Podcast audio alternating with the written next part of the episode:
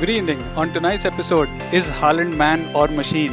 What's Manchester United going to do next after beating Liverpool comfortably and not beating Southampton comfortably? We look at uh, the midweek round of games and much more. This is the Talkie Taka podcast.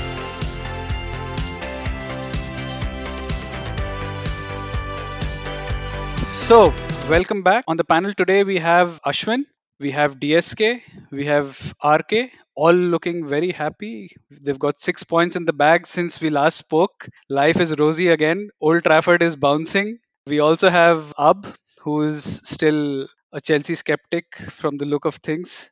You have me, uh, your host, Swagat. Let's get started. So, I think we talked last week about how this Tequila Saliba chant was a very interesting one and it got the crowd going. Anyone uh, has a good chant that they've heard of uh, in football terms? Ashwin, you're closest to the UK. yeah, I, I think before we even get to that, what a chant that is. It's so catchy and it makes me as a non-Arsenal supporter sing that as well. I think my favorite chant is always the one where uh, there's a bit of banter involved. And uh, the, the, the chant that I would go for is the Luis Suarez chant that the United fans sing. It goes something like, Your teeth are offside, your teeth are offside, Luis Suarez, your teeth are offside. I think it's it's just an incredible chant. Like uh, I'm not one for body shaming, as you guys know, but this is, this is perfect chant. timing to do this when uh, our resident Liverpool uh, representatives are not on the podcast to respond in real time. Okay, so United contingent DSK, you have uh, any you can remember? Yeah, so there are a couple of couple of chants that I like listening. Uh, quite funny to hear, and the the worst part is uh, how wrong were the United fans. So one is uh, Anthony Martial chant where they say he came from France. The English press said he had no chance. 50 million down the drain again. Tony Martial scores again. Uh, yeah, we're waiting for him to have a prolific season. Uh, the same, similar lines. The other Golden Boy winner was Anderson. So it's a, the chances Anderson son, He's better than Kleberson. Samba to the left, Samba to the right, Samba all right, and he shits on Fabregas. Yeah, shit he did he in like one match all his career. So yeah, two two embarrassing chance for a United fan. I'll go a bit left field on this one, not an actual ball chant in the Premier League as such, but so me and DSK had uh, gone with Radha and Up for one of these PL fests in Bangalore, uh, where we saw a United, you know, Liverpool United screening way back in 17-18 season. John Barnes was there, Alan Shearer was there, and John Barnes was getting a bit smug, confident. I would say that you know Klopp is in, our time is coming at that point, the United fans started singing because Alan Shearer was also there. Shearer won, Gerrard nil, Shearer won, Gerrard nil. That was real leg pulling and a lot of fun. Cool. Ab, anything uh, caught your fancy? I, I think the one that I remember from recent memory at least is where I think I forgot which club it was, but when Jonjo Shelvey was playing for the other team, the fans started chanting, Harry Potter is coming for you, Harry Potter is coming for you because he looks like Voldemort, right? I think that one was pretty fine.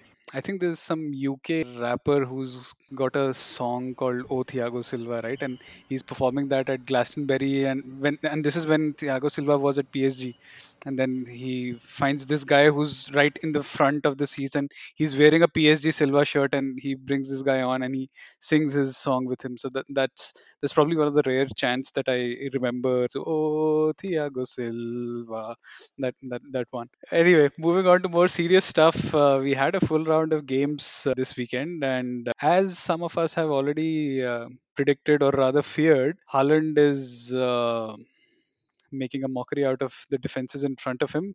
He was faced with the same Joachim Andersen who handled Darwin Núñez so well, and he was not only able to take him on, but uh, basically turn the game around uh, by himself. So, anyone has any thoughts on that? Uh, RK?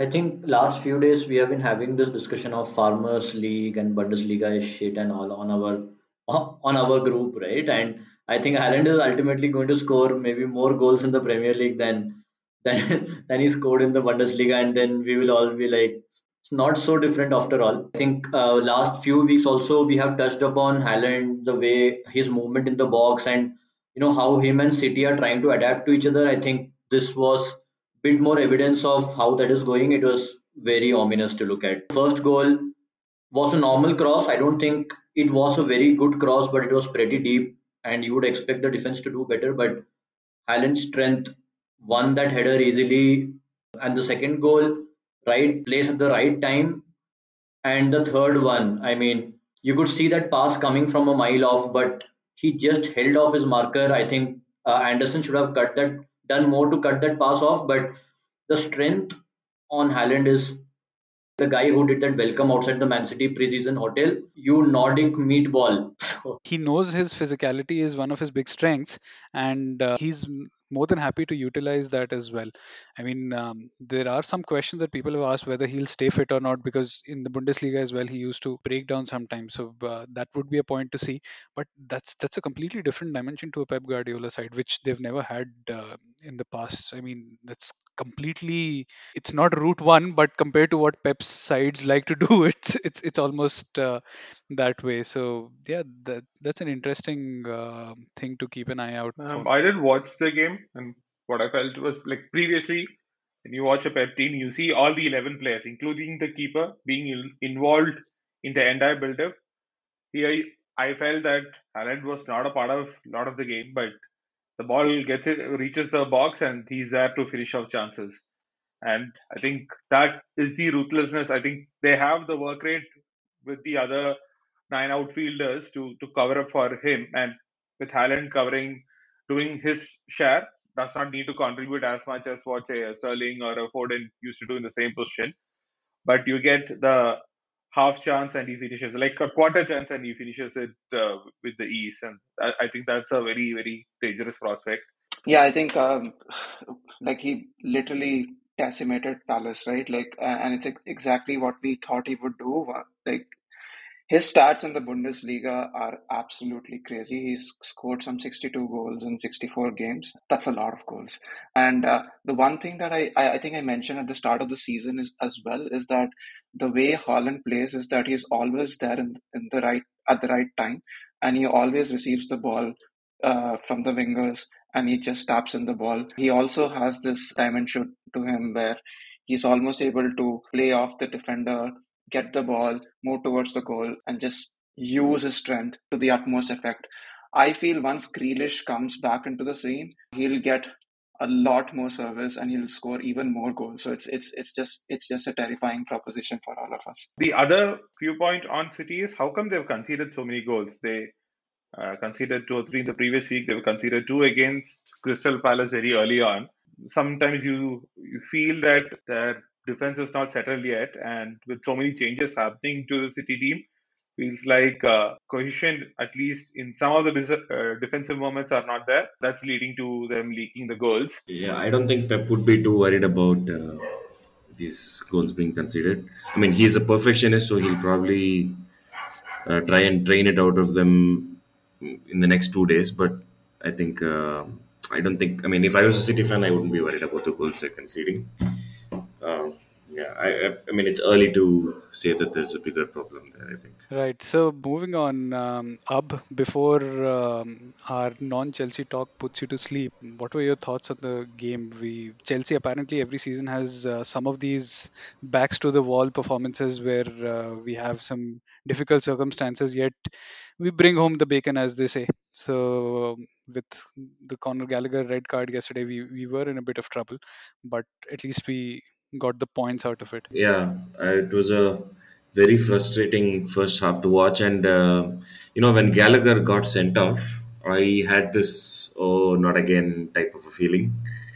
It uh, one thing that Tuchel has done very well compared to some of his predecessors is that he rarely ever loses two games in a row. If we win, if we lose one, we tend to come back and win the next one, right? And it's often the draws over the course of the season that cost us. I really thought, you know, we were going to lose two in a row here, uh, this could go, you know, this could be the beginning of the end as it, it becomes right for Chelsea managers usually. But the team really pulled together after the red card. We even dominated position 72 to 28 uh, for the next 20 minutes after after Gallagher got sent off, right? So I think there's no question that Chelsea deserved to win. Great to see Raheem Sterling score his first two goals for Chelsea. Um, I remember you sent a message after the red card saying that I mean we'd be lucky to get one point out of this, but um, I, I think the way the team pulled together after that was uh, pretty good. Uh, I think what's what potentially also gave them a bit of a boost was the Fofana news. Interestingly enough, uh, I think uh, when the transfer news was being reported, it, it was being reported as it's a world record transfer fee for a defender, which meant that uh, some of the folks on this podcast today were very happy that Maguire's record was uh, beaten, but unfortunately There that can only be one. yeah so unfortunately or fortunately there's it was lost in translation. It was a record for an under 21 defender whatever that means. I mean why we have these criteria i don't know but uh, anyway that's the media for you. So uh, even then uh, significant uh, outlay. But at least i think that should give us uh, more um defensive solidity going forward. Chalobah is apparently also staying so that's that's good. Uh, i mean for the center back position i'm i'm now feeling much more secure than earlier. This would also free up James to go and do his natural thing. Swag and Abu, uh, what did you make of Sterling? Two goals, uh, hit the post once, leading the line well for you. Yeah, I would say he's done well. I mean, his performance has been good over uh, the games he's played so far. He's not had the output in terms of numbers, but his performance has been well. He's led the line in terms of the attacking output. I mean, I've mentioned last week as well that I still feel that if we have a, a proper number nine, um, Sterling could also play around him and uh, have have more scope for his trickery rather than depending solely on himself to do the final output as well. But uh, I think he's he's he's doing well. Uh, moving on from Chelsea, Leicester obviously looking quite deep in trouble now, and uh, Rodgers probably leading the race for uh, the sack race. As I Uh, had predicted, so you you you were the one who had predicted that, right? So we, we had one left field, apparently left field response then. doesn't feel very left field at the moment, does it? Well, it doesn't. If they don't have that money to spend, now they have now they'll have that money to spend that they get from Fofana, but there's not enough time to go as well. It's already the 28th is done. We've not heard any rumors about any centre backs coming into the picture for them, even though Fofana didn't play too many games last season, which also meant that they dropped out of the European spots which they had been inhabiting in the last two or three seasons. Um, maybe a swap for Maguire uh, as as DSK mentioned, might be worthwhile sending him back. Who does he need? Maguire, Phil Jones, Axel Tuanzebe, Van Bissaka.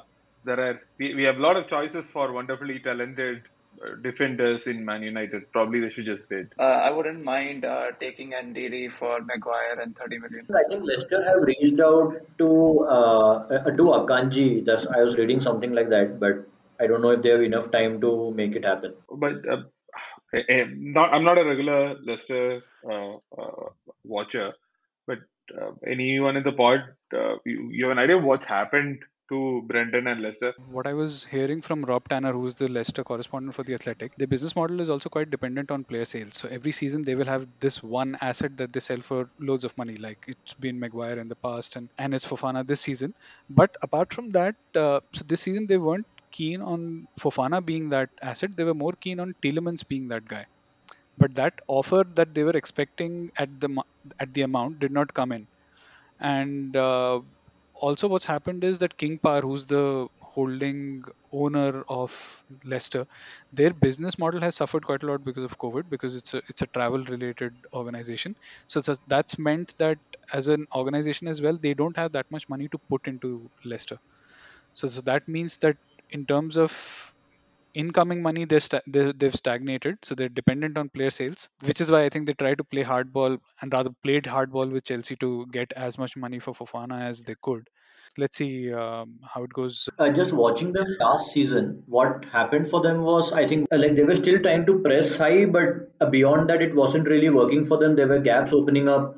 Set piece defending became something like probably was a weakness earlier, but it's you know stuck out like a sore thumb for them. Uh, they had quite a few players missing out, and you know combination of all these things, the morale kind of started going down, and Rodgers has not been able to get a tune out of them for the last six, eight months or maybe more now. Uh, you know, the Fofana departure is a real gut punch for Leicester, right? He, I think he broke his leg last year, and you know there was a lot of support the club provided through his rehabilitation. You know, there were reports that he was very grateful. He was not looking to move, and now uh, for you know for having no other options, they're having to uh, let him go to generate some kind of cash.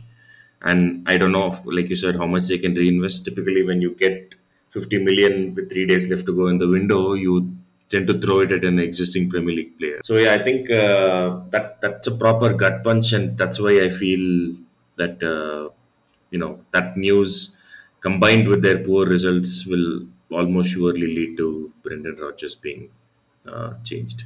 Something I've observed was a lot of the success that Rodgers got was uh, his team moving the ball quite well and then releasing uh, it to Vardy and Vardy in his prime, uh, one touch and score. He would so his clinical finishing and that movement was very important.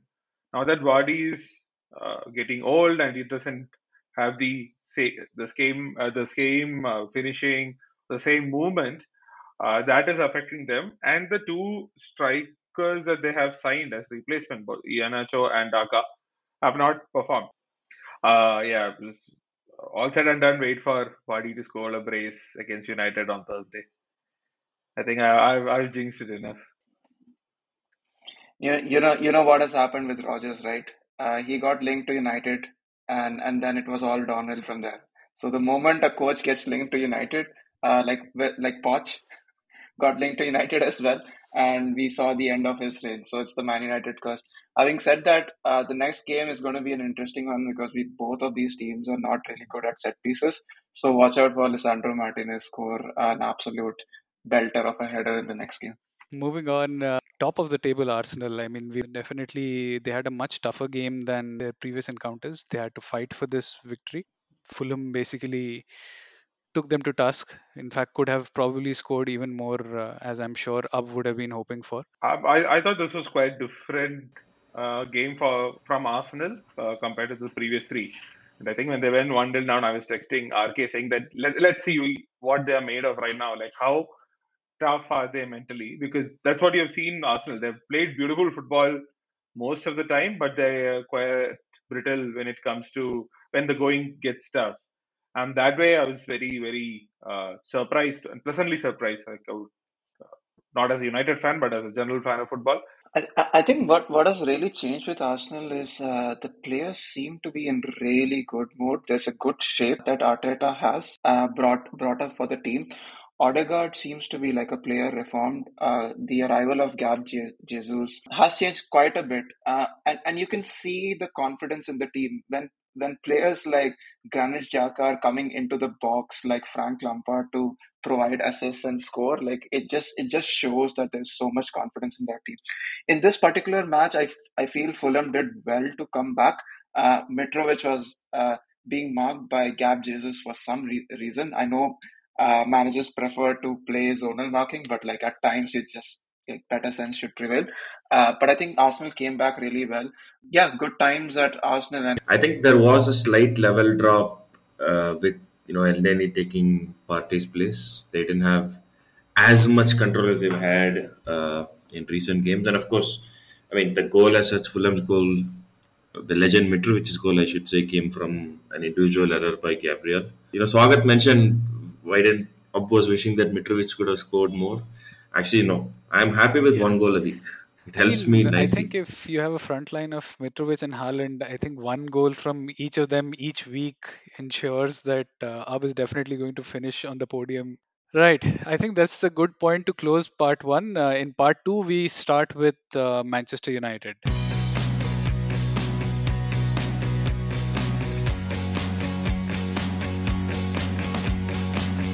Welcome back. In part two, we are starting with uh, Manchester United, the club who've uh, held sway over our minds over the last couple of episodes.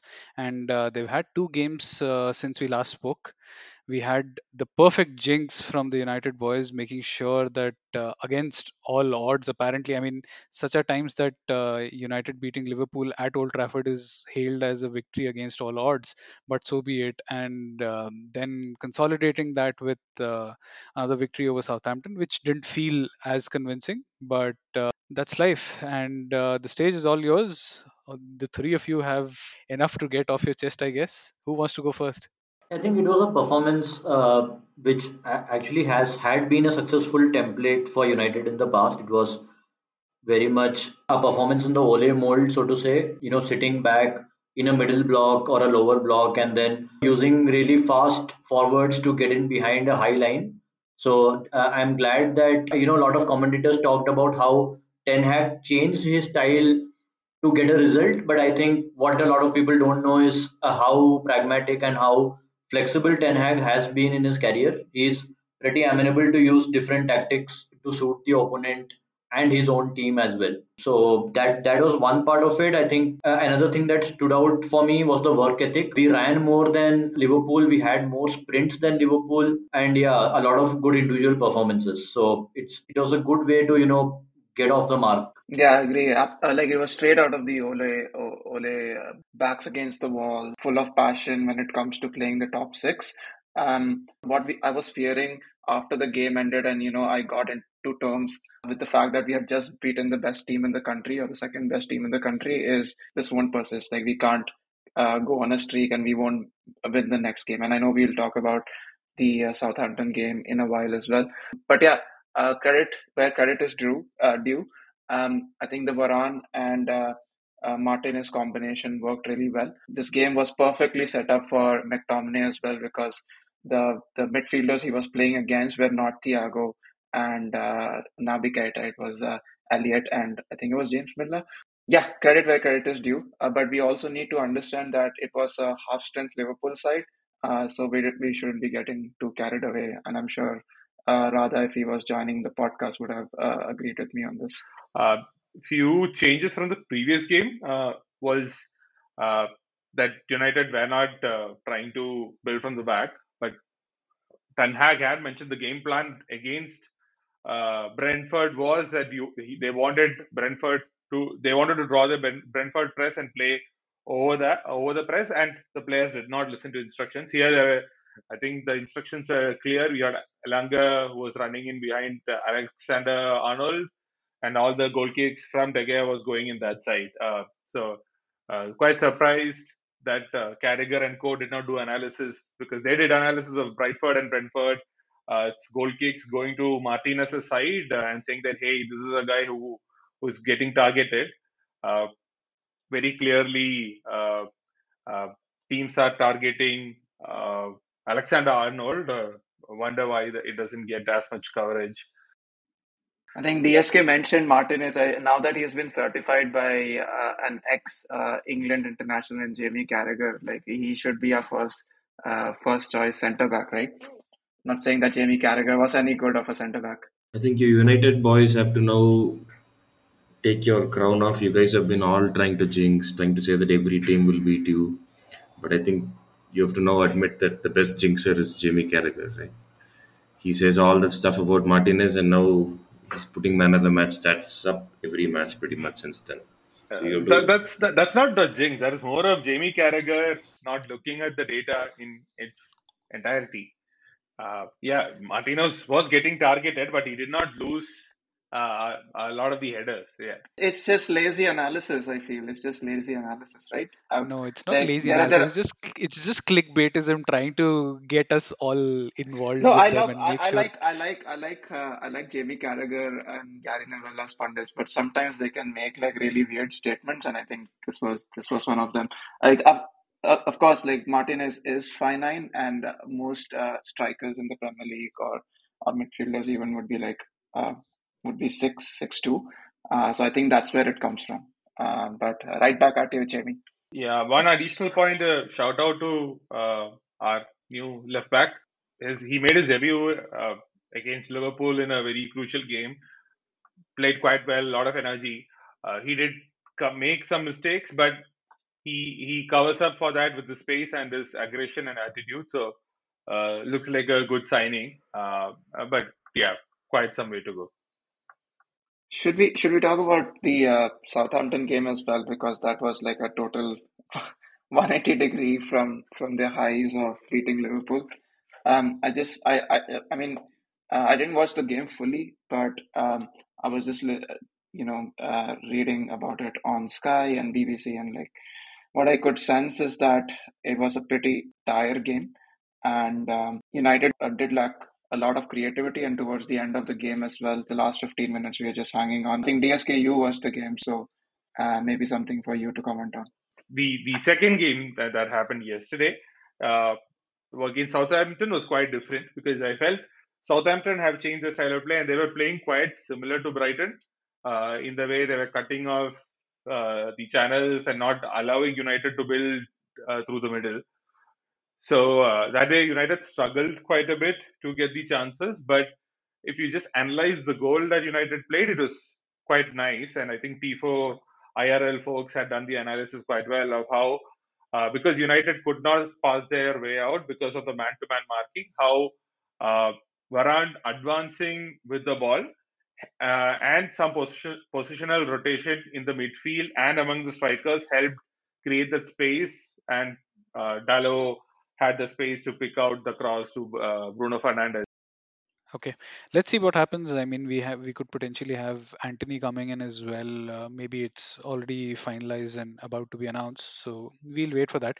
I, I think Anthony is our Gabriel. Like we seem to have like loads of Anthony, similar to what Arsenal have with Gabriel, right? You you you have you have Elanga, you have Martial, you have you will have Anthony slash Anthony, Yeah, and uh, our Gabriel, let's like I said.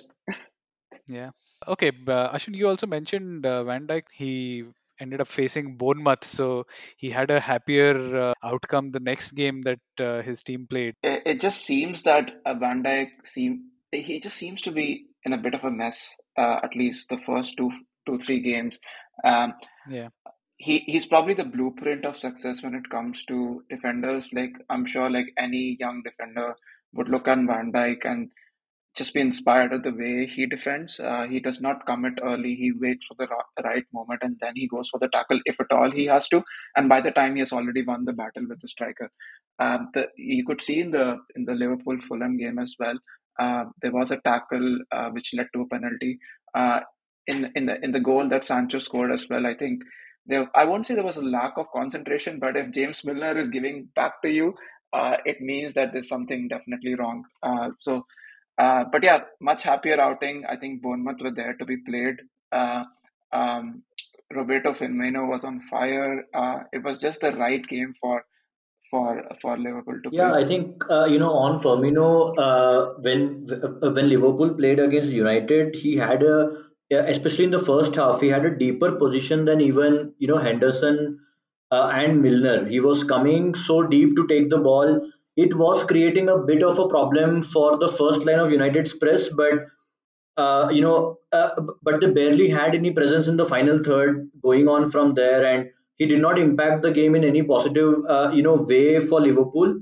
And uh, I think there was a, a, a you know lot of talk, and rightly so, that you know Firmino is past the curve, which might still be true. After all, uh, it's only Bournemouth, but uh, I think Liverpool put right a lot of things, especially, and Firmino was at the head of the things, like you know being effective in the final third, contributing there, getting a couple of goals, uh, and uh, uh, you know providing all those assists. So maybe there is a certain you know at least a certain category of games, maybe the the, the bottom ten team, uh, uh, you know the bottom ten teams of the league, where he's, he can still be really effective.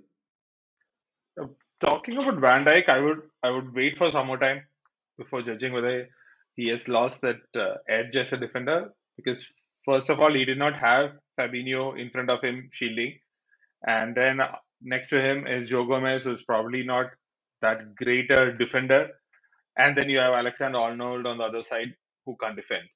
So the the the Sancho goal was probably really uh, uh, a good example of how, as a system, the Liverpool setup failed. That Alexander Arnold did not track the, or he he was not tight on Eriksen and uh, Malacia. There was easy pass. Joe Gomez, who did not does not make a diagonal run and cut out the defender.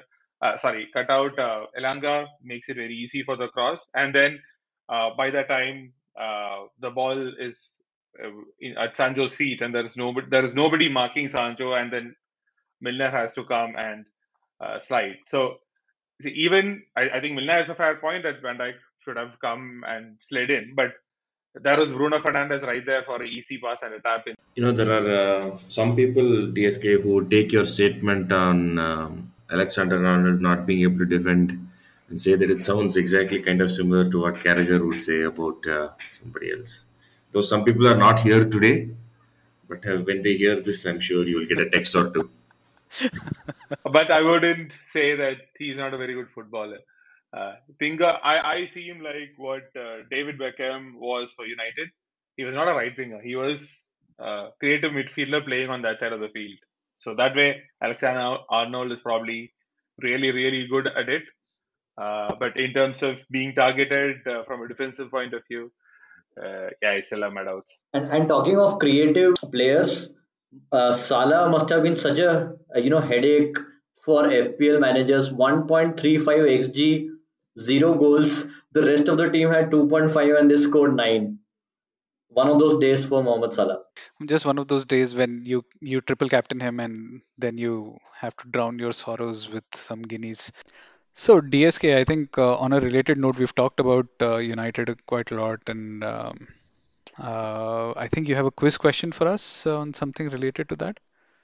Right. So Casemiro made his debut against Southampton, uh, and he is the tenth player who has played for both Manchester United and Real Madrid. Two are the nine players, and these are players spanning the history. So nine players other than Casemiro who have played for both the clubs. So yeah, Cristiano Ronaldo, Ruud van Nistelrooy, uh, David Beckham, Gabriel Heinze. Okay.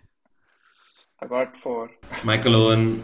Mike Michael Owen. It's a good one. Yeah. Th- th- There's one name I think I, I won't say that name, which I think Ashwin should uh, definitely get considering he Rafael talks about him so Uh, Ra- Rafa fondly. Varane. Yeah. Yeah.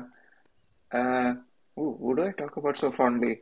Oh, oh God. The Oh snake. God. Yeah, I Come on, United name. fans call Oh, him the snake, right? the snake. Let's just call him the snake. You willed yourself to forget his name. Yeah, yeah, yeah. Angel Di Let's Maria. not, let's not. Yeah. Okay. Let's not talk about him. So two more, one in the Premier League era and one probably before that. There's going to be lots of editing out of the silences. He he started a Champions League final for United. Oh God. Is it the 2009 final? Uh, No, Ah, clever pointed questions from Yeah, our Chicharito has Oh, been on loan to Madrid. Hernandez. Yeah, yeah. Ah, Yes, yes, yes. okay. Xavi Hernandez. Xavi Hernandez. So there is one more, and probably it's a name that probably none of you would get it. Uh, it's Laurie Cunningham. Uh, he was a he played for United while he was uh, he was he was loaned out to United while he was a Real Madrid player uh, back in the late 80s. Uh, sadly, the player died very young in a motor accident. So those are the nine players. So Rafael Varane, Javier Hernandez, Angel Di Maria, Ronaldo, Gabriel Heinze, uh, Van Nistelrooy, Owen, Beckham, and Laurie Cunningham. All right. So apart from this, we also had uh, some other games uh, this weekend. Uh, we had uh, Brentford uh, one, Everton one. Brighton continued their uh, good form with a clean sheet uh, victory over uh, Leeds 1-0. Today we've uh, had uh, Aston Villa lose to West Ham uh, and pile some more pressure on Steven Gerrard. Wolves drew 1-1 with Newcastle with a wonder goal, not a wonder goal, but a spectacular goal from uh, Allan Saint-Maximin towards the end of the game. And um, also finally we had uh, Harry Kane led Tottenham Hotspur beat uh, Nottingham Forest 2-0 where he ended up scoring twice but uh, missed a penalty and ensured that I lose my draft game. So thanks for that, Harry. Right. So moving on in part three, we'll uh, discuss the midweek uh, round and uh, we'll also take a look at uh, the European draws and take a look at uh, some of the other leagues as well.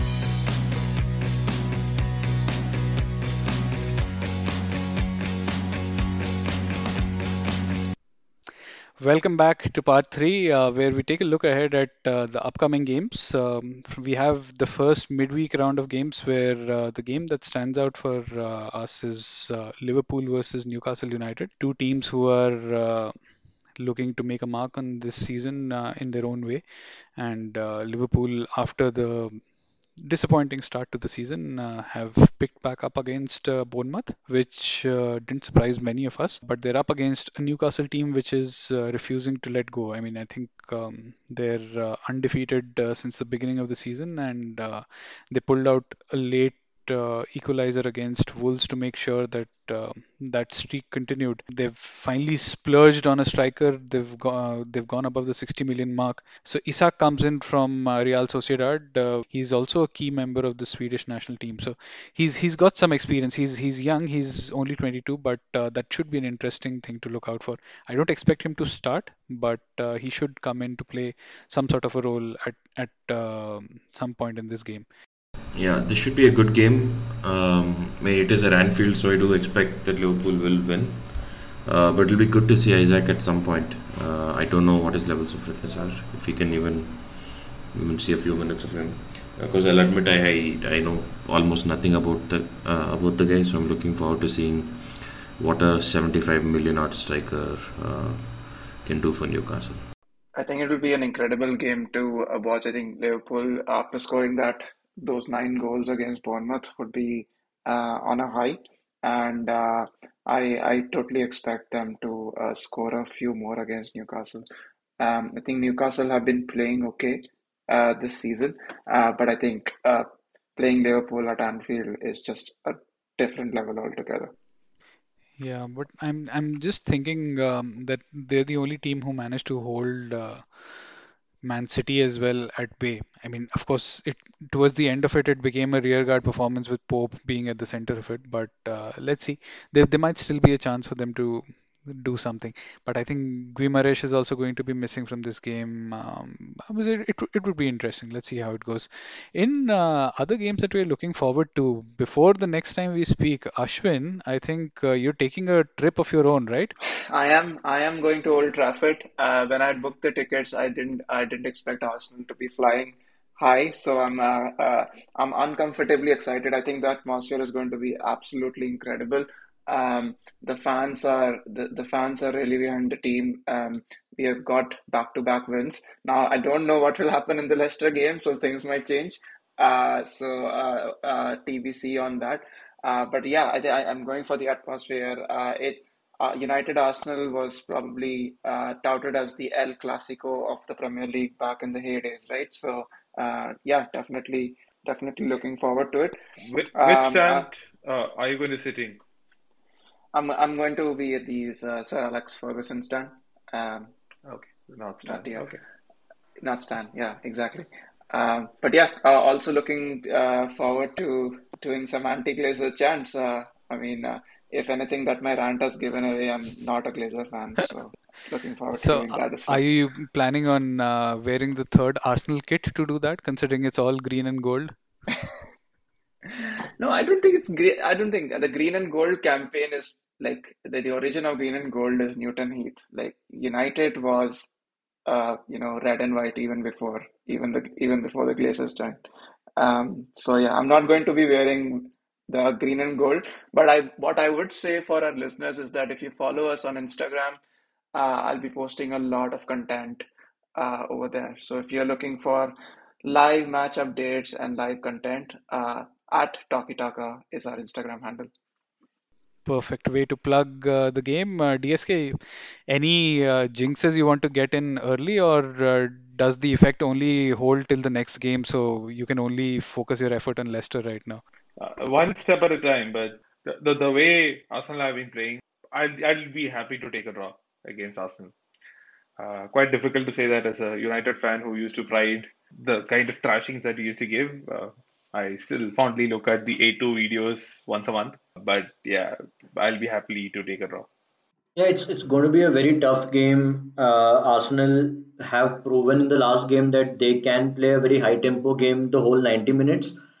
At the same time, uh, there are uh, you know chances that they are giving to other teams. Even uh, though Arsenal played very well, Fulham could have scored a few goals themselves. So hoping that Old Trafford you know comes to the rescue for this one. I don't think team to team United aren't there with Arsenal yet, but Ashwin and his Old Trafford team, if they can help us over the line, I think that's that's a power that the stadium still retains. I, have a 5 uh, nil record at Old Trafford. All all the five games I've been to, uh, United have won. So hopefully, uh, Ashwin also gets my blessings with that. So United play on Thursday night and then uh, play the next game on Sunday. So uh, which is one almost one full day after Arsenal are done with their midweek game. So that would definitely add. Uh, and something that I've noticed in the last two games is at least some of the United players are very very uh, tired by around the 60 to 70 minute mark, uh, especially Eriksen and Sancho. So and the new signings are still on the way. Uh, uh, not sure what Ronaldo's status is. Martial is injured. Casemiro hasn't played a full game.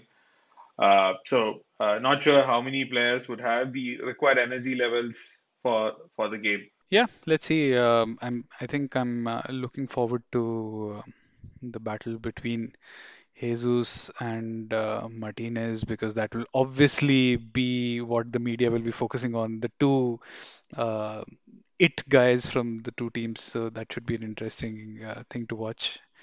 Uh, okay, so we also Would that would that be the would that be the battle of the five five Niners? Or is Jesus or is Jesus more than that? Is he taller than that? Need to check. I, I think the battle in that game though would be between uh, Gabriel Martinelli and Diogo Dalot because uh, uh, there's a lot of focus on uh, Jesus, uh, uh, Gabriel. Uh, I don't know how you pronounce his name, but the, the two standout performers for me till now has been uh, Martinelli and Odegaard. So Odegaard, let's hope that Casemiro takes care of him. So then it's probably a battle between Dalot and Martinelli. Let's see. So that battle would probably determine the outcome of the match. Is my prediction.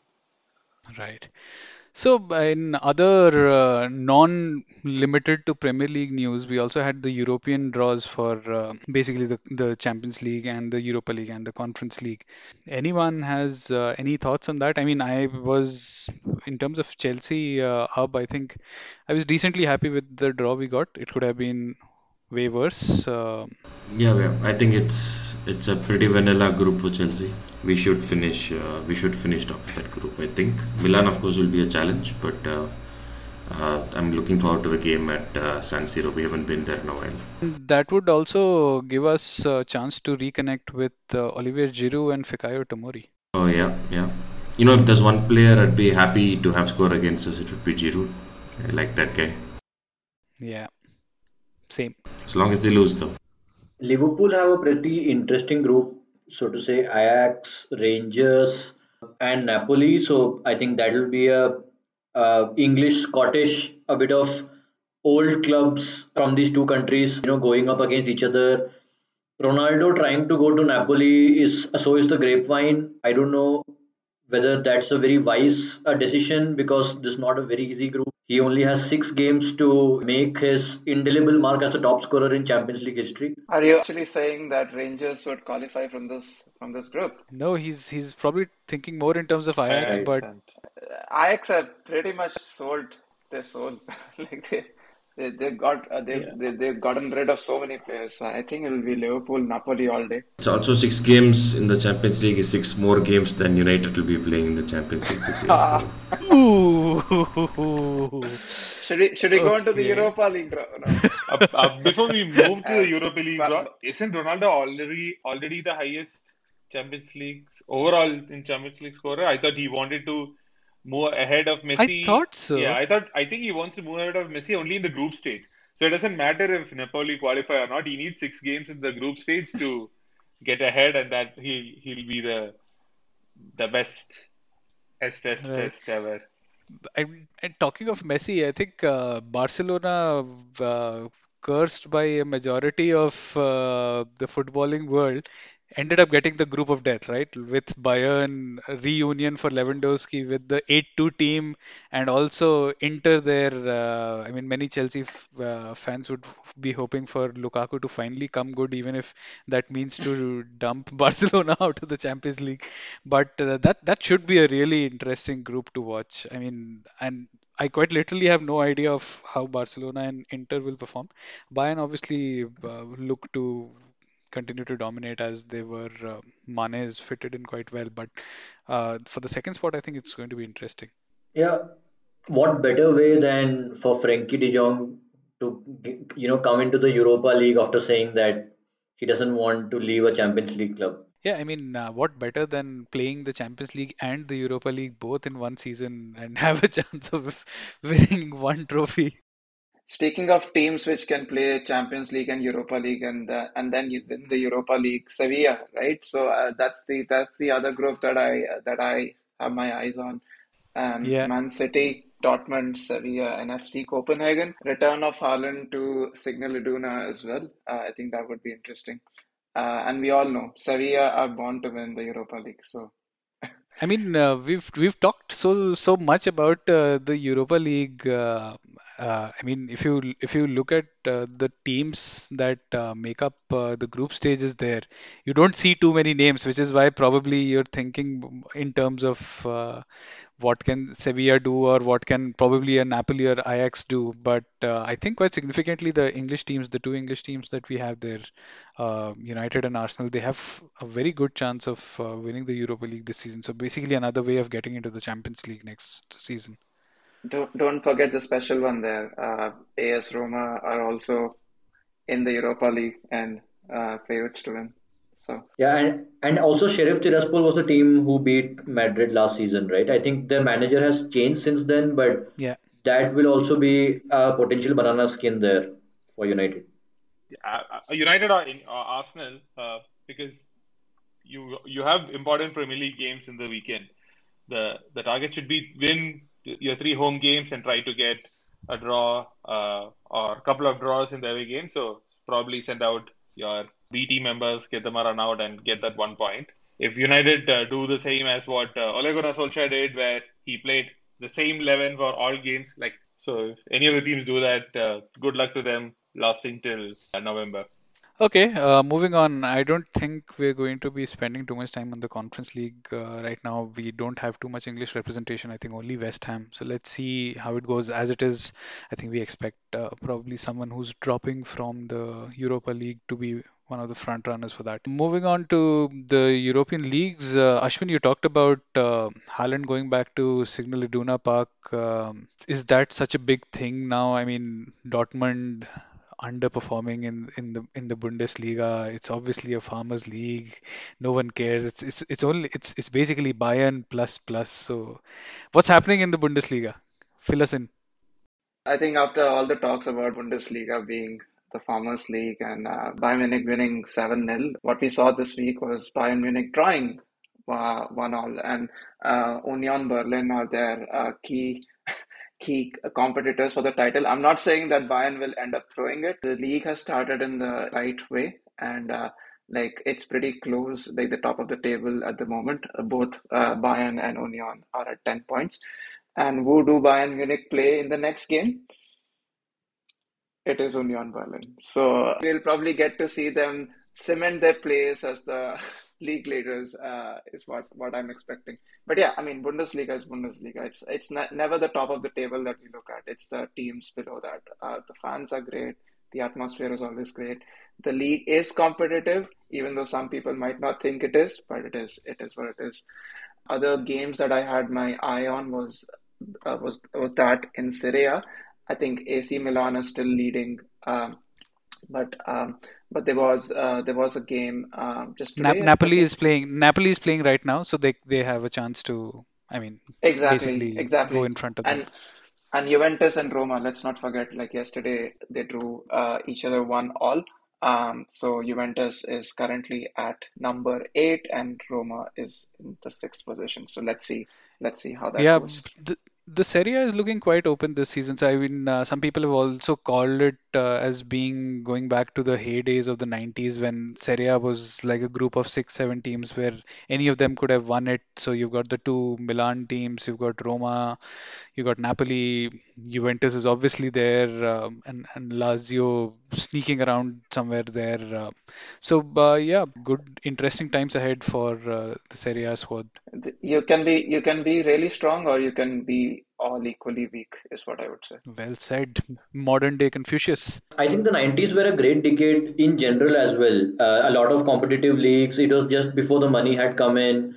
Uh, teams like Ajax and Dortmund winning the Champions League. Yeah, and Mondays had a different significance for all of us back then. Can I just mention one point about La Liga as well? Against all our, you know, curses that we have hurled at Barcelona, they they won 4-0 today against Valladolid. So they are second in the table again uh, after Real Betis. So that league is also looking pretty pretty close at the moment. Yeah, on and on that uh, hopeful note, uh, to finish off, uh, I'll ask you a question which is more uh, merchandising and commercial related than the other questions we've had so far.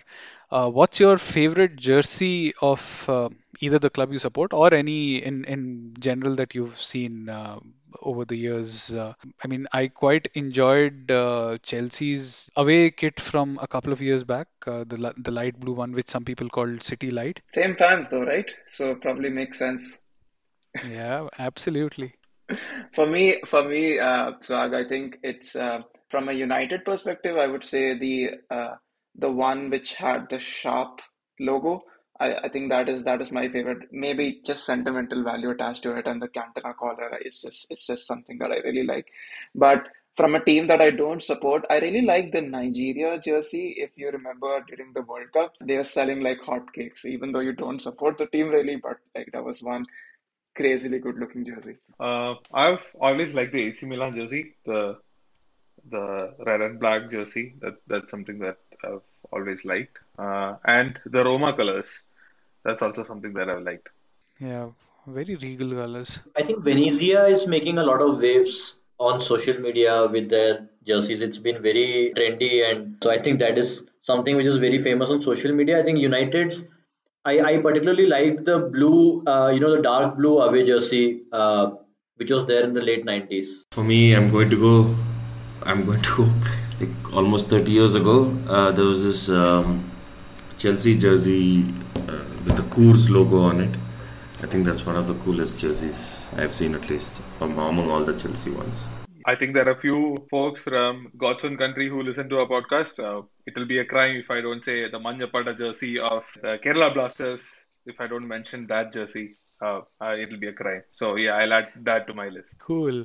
So that's a shout out to the Indian Super League. Um, all our listeners uh, who are not following that should take a look. Right. So that brings us to the close uh, of this episode. Um thank you very much to the to the pod members for uh, staying up so late. In the it's already early hours of Monday morning, and thank you very much for listening. We'll be back with you next week. Have a good night.